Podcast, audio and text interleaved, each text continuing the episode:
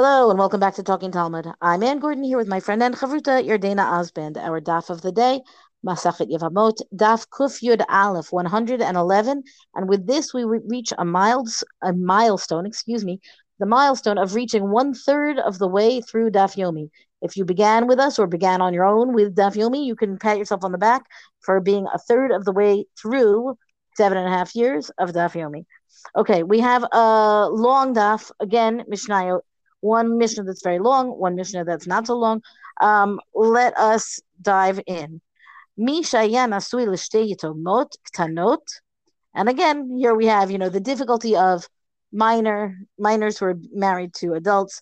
Um, if a man is married to two minor, and they're not just minors, these are orphans, um, and then vamate, and then he dies, which can't be good for them, right? Uvaya vam al rishona, v'chazar uva al hashniya, או שבא אחיו על השנייה, לא פסל את הראשונה, וכן, okay, וכן שתי חרשות. So the fact that the case is, again, drawn, the parallel is drawn to the deaf mute is, uh, you know, we already expect that. Um, the case here, though, is where the the husband of these two minor orphans dies, and then the yavam, meaning a brother, comes, and what does he do? He comes to consummate yibum with the first one, and then he also sleeps with the second one. Or likewise, the the Gemara says, uh, I'm sorry, the Mishnah says, if the Yavam sleeps with the first one and a different brother who's also a Yavam sleeps with the second one, then they don't um, lo pasal, they don't disqualify the first one from sleeping with the fir- from staying married to the first brother. Meaning, if the same Yavam sleeps with the other sister, or the other sister sleeps with yet another brother, either way, the first sister can stay married to the brother. Why she would want to if he has gone and slept with her sister, unclear. But right, this is a messy, complicated case, and there's no scenario that I can imagine in my head that makes this look like a good situation. Unfortunately, uh, I'm sure that's not true. I'm sure there's somewhere where it's you know truly for the protection of the girls, but but offhand it feels icky to me something that we need to know the psak for, sure, but um, but still, it's just uh, I don't know why, why is this happening, right? Like, why is the Yavam sleeping with a two ktanot to begin with? Um, it raises questions that uh, on on what is really going on. For me, it raises questions. What's the scenario, right? Who? Why is this happening? Why would he do it? Now, what happens if there there's a man and he marries a ktana and a chereshet, meaning so one is a minor and one is a deaf mute. So the yavam comes and sleeps with the the katana, the minor, and then he also sleeps with the deaf mute. Oh, shaba achiv chereshet pasal et ktana. Or likewise, if a brother came and, and he did yibum with the, you know, um, consummated the yibum with the chereshet, pasal et ktana. So in that case, because this deaf mute is an adult, right? So then what happens is that the the phenomenon of um, either sexual intercourse or I mean either way, both whether it's by the Yavam or it's by the other guy, by the brother, um, either of them is now sleeping also with a deaf mute who is an adult, and that disqualifies the minor from staying married to the Yavam because there's this decree, right, that we've talked about that the sages want to make sure that they don't there's there's no confusion in the situation as compared to if the Chereshet had been the first one, right? Because she's a Ketana, her status is different and it's nullified, meaning she's no longer going to be married to the Yavam. Yavam ala Chereshet, v'chazaru va And now we've got the opposite case, right? Which is exactly what we were concerned about right above, namely the Yavam sleeps with the Chereshet and then sleeps with the Ktana. O Shabachiv al Ktana. Likewise, if a brother, another Yavam came for, on the Ktana, Pasal et Chereshet. So in that case, right, in this case, what happens is that the phenomenon of sleeping with the Ktana um, negates the marriage to the Chereshet because the problem is that both of these, and I think this is like the underlying issue here, both of these cases are of uh, marriage or all of this is drabana, right? So the question to which how we say that the chereshet is in fact married, right, is not going to exempt she the chereshet doesn't exempt the co-wife from yibum, right? Now she's a minor. She's got a different standing. We talked about this, uh, I don't know, yesterday, two days ago, three days ago. And then what happens then is that when the second wife, now in this case it's Tana, she's slept with by one of these people who's also going to give her some kind of you know partial acquisition i would say or the translation that i've used says right? So then what happens is they both end up both of these women end up prohibited to the yavam because you can't have yibum with more than one wife. So even though this man had more than one wife once he dies the fulfillment of yibum should only be with one woman because they're trying to fulfill yibum with two women it ends up like knocking out the yibum of, of both of them.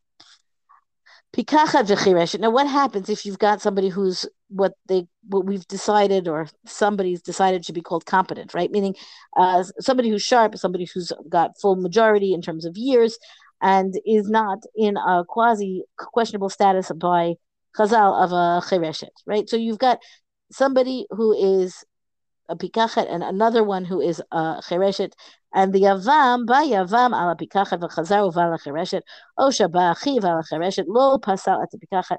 The, the woman who has full standing, right, is, is, she does stay married, meaning the attempt, as it were, to have two yavamot, right, to have yibum with two women is negated, but it's negated on the on the chereshet. It's not negated on the pikachet. And then by Yavam al v'chazaru ba'al pikachat is the opposite order of events. Osha ba'achiv al pikachat pasal et Either way, we say lo, she, the pikachat is not disqualified, or indeed the chereshet is disqualified.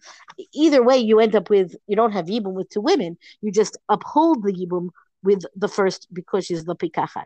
And then likewise, we've got a Gdola and a Ketana.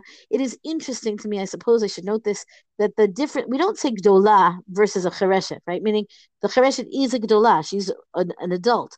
So therefore, the Mishnah chooses a vocabulary that, again, draws this distinction between the Chereshet, who is not considered, I don't know, a full status within Halacha, as compared to the Pikachat, who is. So now, lastly, the last case of this Mishnah, uh, again, you have a brother who dies. He has two wives. One is an adult and one is a ktana. One is a minor. He sleeps. The brother, the yavam, sleeps first with the the adult, and then with the with the minor. Or another brother sleeps with the minor. Lo pasal etakdola. We expected this. We could have predicted this, right? That the, the marriage to the gedola is going to be, or the yibum for the gedola is going to be upheld. We switch the order of events, and now the ktana is first, and then the adult comes second. Pasal et The ktana is no longer part of that yibum story. She can, you know, she goes free, really. excuse me. Rebbe Lezer Omer, Melamdin haktana shetima'ain bo. So Rebbe Lezer says, in this story, let the minor tell the court, have the court teach the minor to refuse the guy so that the marriage is annulled retroactively. There, you're, you're there's your annulment, right? And then the minor can go free to marry anybody, right? So that the whole idea is that this miyun has a role to play in the life of the katana because she can kind of literally divorce herself, right? Separate herself off from any of this yibum scenario. And then the Gemara goes on here to talk about. It, it's interesting to me. It really just focuses about who is this halacha according to, right? Is it according to Rebbe Lezer, um, or and which Rebbe Lezer, because it seems that there's a few different Rebbe Lezers that they need to check out whose opinion it is according to. Which it's a very small piece of Gemara. In the interest of time, I'm passing the torch over to Yardena. Go ahead. It's kind of interesting that there's very little Gemara on this sort of icky and I don't. But I feel know. like the cases are being spelled out. I feel like we saw this in other prakim as well, right? Yeah. They come to the case and then they say, okay, here's all the cases. You know the drill. Carry on. You know.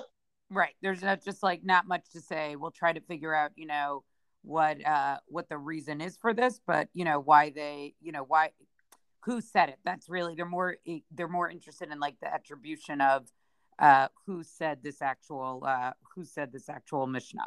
All right, I'm going to move on to the next Mishnah here. Um, Yavam Katan, Shabal Yavama Katana. So here you have two minors who had a Yibum relationship with each other and they have a, you know, they consummate that relationship. So the halacha is, is that they should actually basically start to live together as a married couple. Let's say it's a um, minor uh, yavam who then has uh, consummates that relationship with an adult yavama.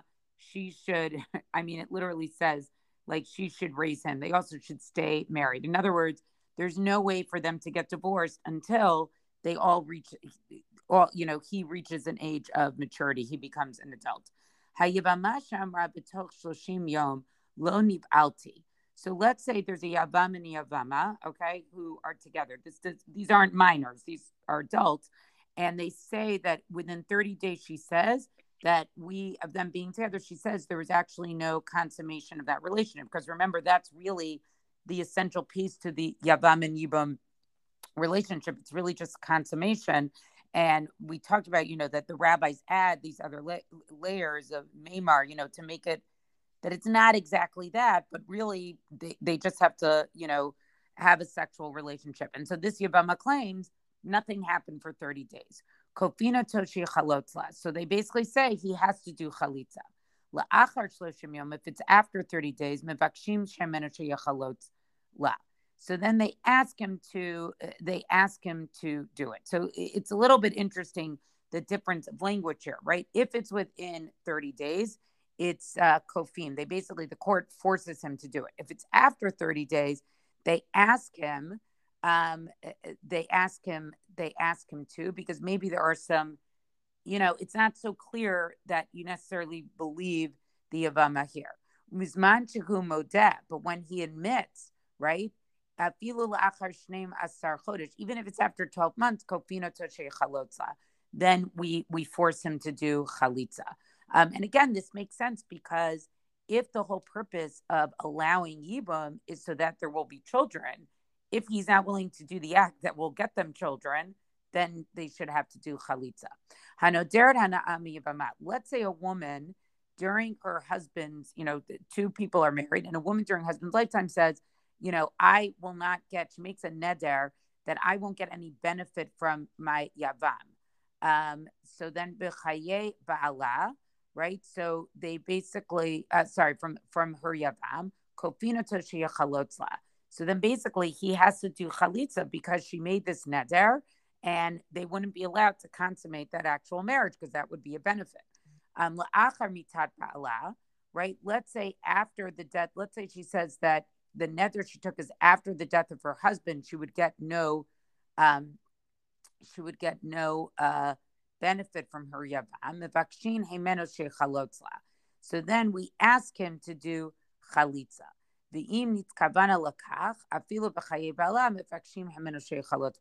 And if she intended to do this, in other words, she had some type of a motive, right? That basically this was a way for her to avoid having to go into Yibum by making this type of vow, even if she made the vow during her husband's lifetime, the court is just going to ask him to do chalitza. So there's something interesting going on here that there's this difference between kofin and mevakshim, right? There are some cases here um, that you have to, you know, in other words, the court's going to say you have to do chalitza. And there are other cases where it says we're going to ask him to do chalitza, but he is not going to be forced to do chalitza. Now, I don't know practically how that completely would work, right? Like, how do you force someone to do chalitza? I mean, I guess you call him in and you say, like, you have to appear at the court and we're just going to do chalitza whether you like it or not. And the mivakshim, uh, you know, is more like they have a discussion with him. They try to explain to him why chalitza should be done. But if he ultimately said, I don't want chalitza to be done, he would not have to do that. Now, the Gemara starts off with a discussion by saying that this Mishnah isn't according to Rabbi Meir. Um, but I want to, you know, jump down just very quickly um, to later on. It gets into this discussion again about a Yavama who says that there was no consummation of this relationship within 30 days. My Tana Yoma Mokesh Inish Anafshe. So they want to know who's the Tana who taught that up to 30 days somebody could restrain themselves. In other words, what the Gemara is puzzled by is they have a hard time believing that a couple could live together for 30 days and that like no sexual relationship could have happened at all that this man could actually resist having this happen and i'm a rabbi yochanan rabbi meir Here he says it's Rabbi Meir. So it's in the first part of the Gemara. It says it's Dafka, not like Rabbi Meir. That's how the Gemara starts off. Here they want to say it is like Rabbi Meir, and they bring a brisa. Um, they bring a brisa to prove it, and then they start to get into a discussion, which I'm not going to read. Is you know, which is sort of a claim of virginity, right? Rabbi Meir Meir nistara alter lo nistara afla achar kamashanim right? This idea that if she was secluded with him, and this is where we talk about some of the laws of yichud, that a man and woman, you know, are secluded with each other. Here it's in the context of a y- y- uh, yavam and a yavama relationship, right? And the point is, is that, um, you know, and she wants to claim that there still was no consummation. Uh, you know, we're not talking about uh, Rabbi Yossi's here is talking about, uh, you know, it's a question of how secluded were they and was there a possibility for a sexual relationship? So this is some of the stuff that the Gemara um, talks about. But I think it's interesting the Mishnah itself that there was a possibility that somebody a yavam could have said, "Okay, I'm going to do yibum," and then doesn't actually do what needs to happen with yibum, and you know, and it does allow a woman to sort of get out of it, especially if it's within the first 30 days. You know, the the beit din is basically going to say, "Okay, you, you're you're forced to do." chalitza. This, I actually think, probably was a pretty practical case. yeah, I think so. I mean, it sounds that way. It's got enough intricacy, you know, in that way that rings practical. Yeah, a hundred percent. But I, am also going to say I didn't like the stop. This was a little bit of a Nikki for me. That's our DAF discussion for the day. Thank you for joining us. Rank us reviews where you get your podcast. Come talk to us on our Facebook page and tell us what you think of this potentially icky DAF. Thank you to Rabbanit Michelle Farber for hosting us on the Hadran website. And until tomorrow, go and learn.